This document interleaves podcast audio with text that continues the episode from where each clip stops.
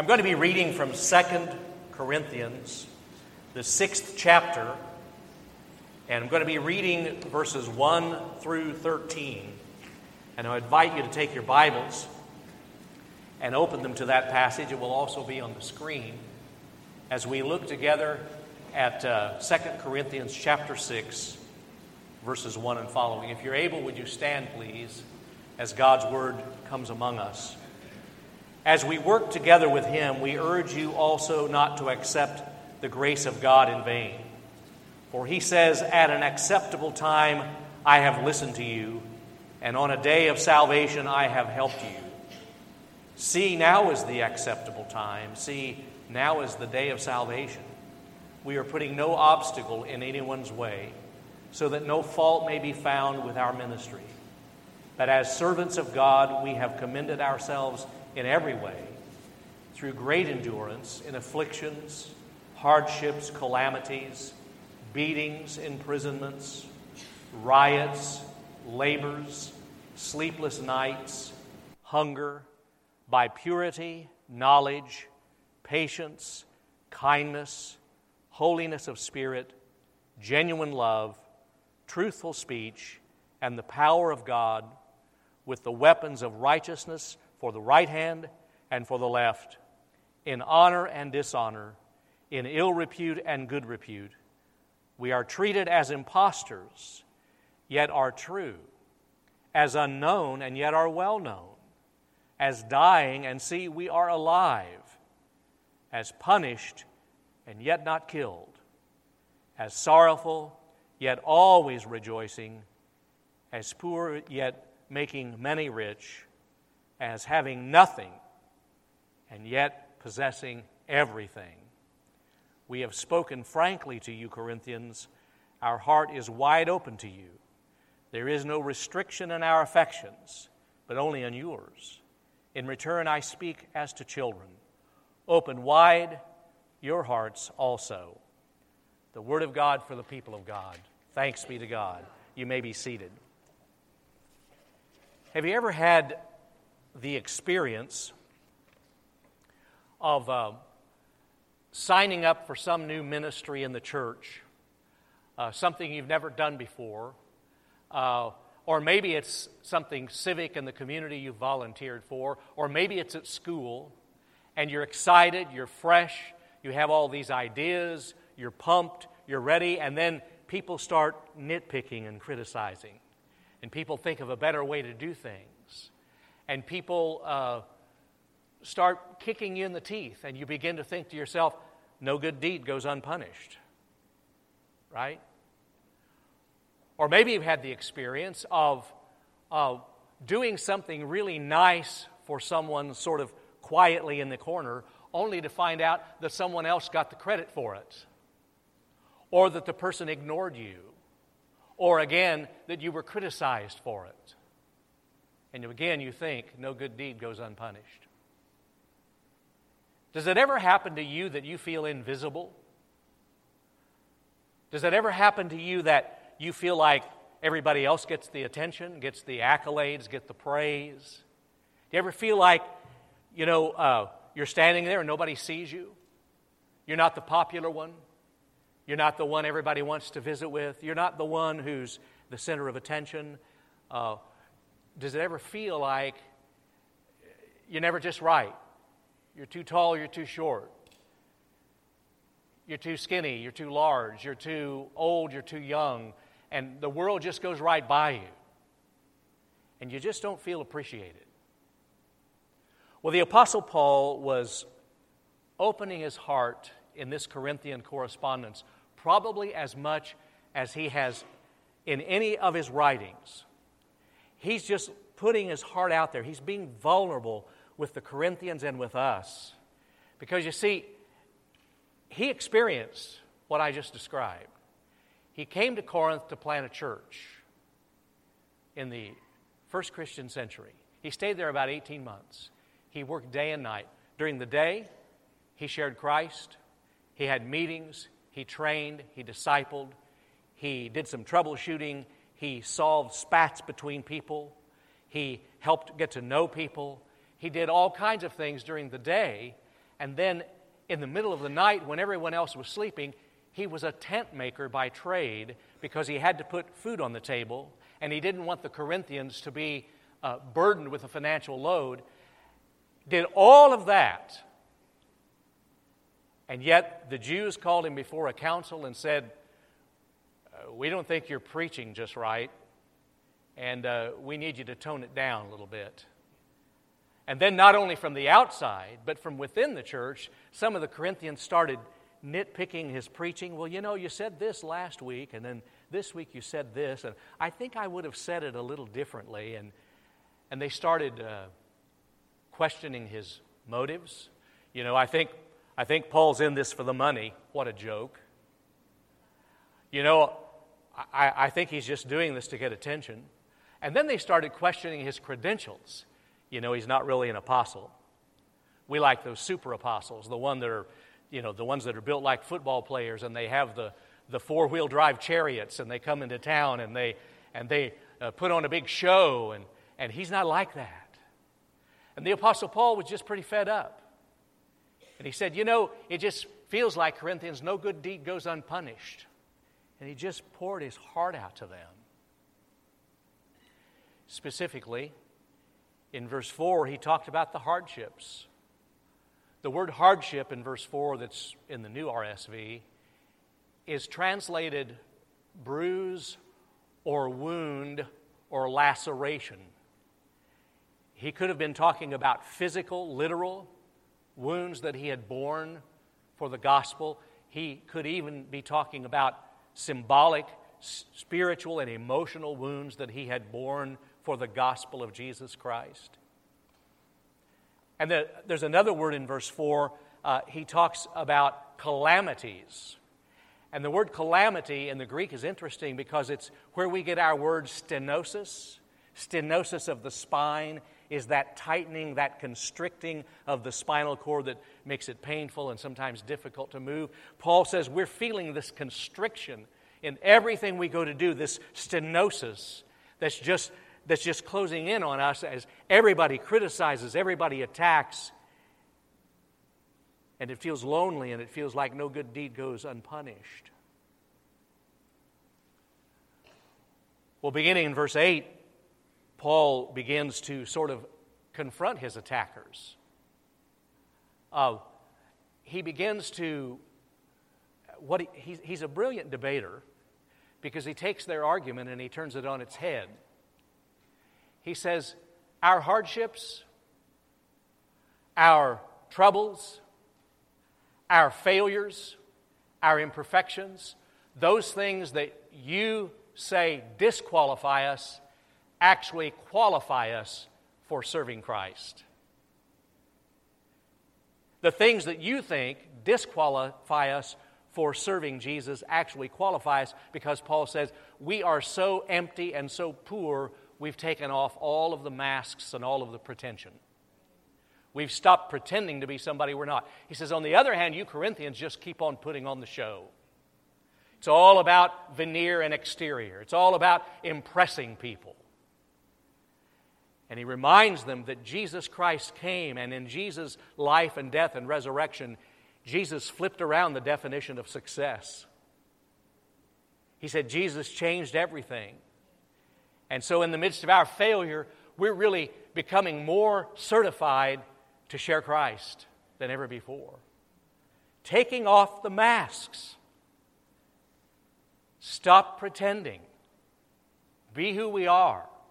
You know, as our church engaged in a season of discernment several years ago and then moved into a strategic visioning for our future, the thing that we kept picking up over and over again from within our congregation and out in the community is that people are so hungry for Christians who are real, for Christians who are authentic. They're not looking for people who have all the answers. They're looking for people who can be genuine. And people are attracted to that. Eugene Peterson tells this delightful story about a five-year-old girl named Charity. Charity was precocious, very verbal, very intelligent, and very, well, no filter, but then that's true of most five-year-olds. And he said that Charity's one grandmother had stayed with her for the week, and that grandmother was a little bit severe and sort of in, in within the lines and sort of take, took herself a little bit seriously. And that grandmother left, and the Charity's second grandmother arrived the next day. And the first night, when the second grandma was cuddling Charity and they were getting ready for bed, Charity said, "Now, Grandma, while you're here, let's don't have any God talk." She said, uh, "I know God's everywhere, so let's just get on with life." A five-year-old who could smell out the God talk, the pretension, the pretending. And she wanted some new ground rules for Grandma number two, to just be real. Stop trying to fake it. Until the masks come off, Paul says, we'll never be free. We'll always be enslaved to what somebody thinks. Until the masks come off, Paul says, we will never serve effectively. We will never really reach our community for Christ until the masks come off. Henry and Allen verified this in all of his writings, The Wounded Healer and so many books. In one of his books, he talked about why he felt called, though he was brilliant and had taught in Ivy League schools, he felt called the last chapter of his life to serve in a center for the severely, intellectually, and physically handicapped. He said, "I serve here because in their vulnerability, I learn about my own vulnerability. In their weakness, I'm reminded of my own weakness, and I take off the mask because they're simply real. They're just who they are." And isn't that beautiful? Someone has uh, said, wrinkles mean you laughed. Gray hair means you cared. Scars mean you lived. Right? Wrinkles mean you laughed. Gray hair means you cared. Scars mean you lived. You didn't pretend, you lived. And by the way, do we need to be reminded? We follow a Savior who has scars. We follow a scarred Savior. And so Paul wants to drive that message home, and, and here's what he says in the message version of that, of that beautiful passage. Ignored by the world, but recognized by God. Terrifically alive, though rumored to be dead. Beaten within an inch of our lives, but refusing to die. Immersed in tears, yet always filled with deep joy, having nothing, having it all. The world's standards and God's standards of success. And when you think that no good deed, no good deed goes unpunished, we just rem- need to remember to stay in God's zone and stay in God's values about what really matters. I conducted a funeral recently for a, a lady, uh, and at the service they had, along with pictures of family and uh, memorable events and vacations, they had some tattered and torn writings on construction paper, very old construction paper. It, the, the construction paper notes were notes that her grandchildren had written her when they were very young. And they were precious. They were notes like, "Grandma, you're the best. Grandma, I love you. Grandma, you're my best friend. Grandma, I had a fun weekend." But, you know, on those tattered pieces of construction paper, I have to say, the spelling was not perfect. Some of it was phonetic, and some of it you had to just guess at. And you know, not all the letters were the same size. And some of the sentences ran off the page of the construction paper, and some of the sentences went downhill. You know how you start here and it kind of goes down. But I wonder if we had a chance to talk to that grandma and ask her, would you prefer to have had these messages typed in sixteen-point font, double-spaced, with justified right margins, with correct spelling, or the way you received them? What do you think she would have said? Because their message of love,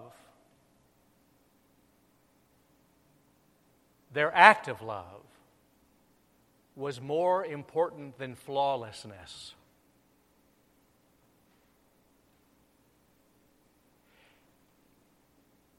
And you know, when we finally give up our drive to be perfect, we will then be free to be good.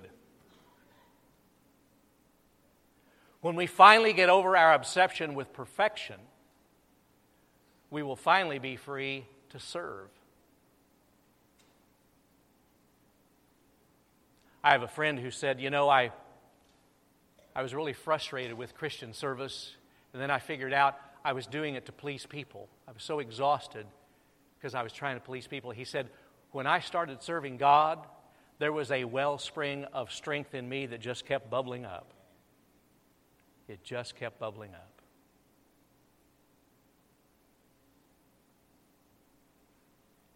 Some of you have seen these uh, great words by Kent Keith. He says, uh, people are illogical, unreasonable, and self-centered.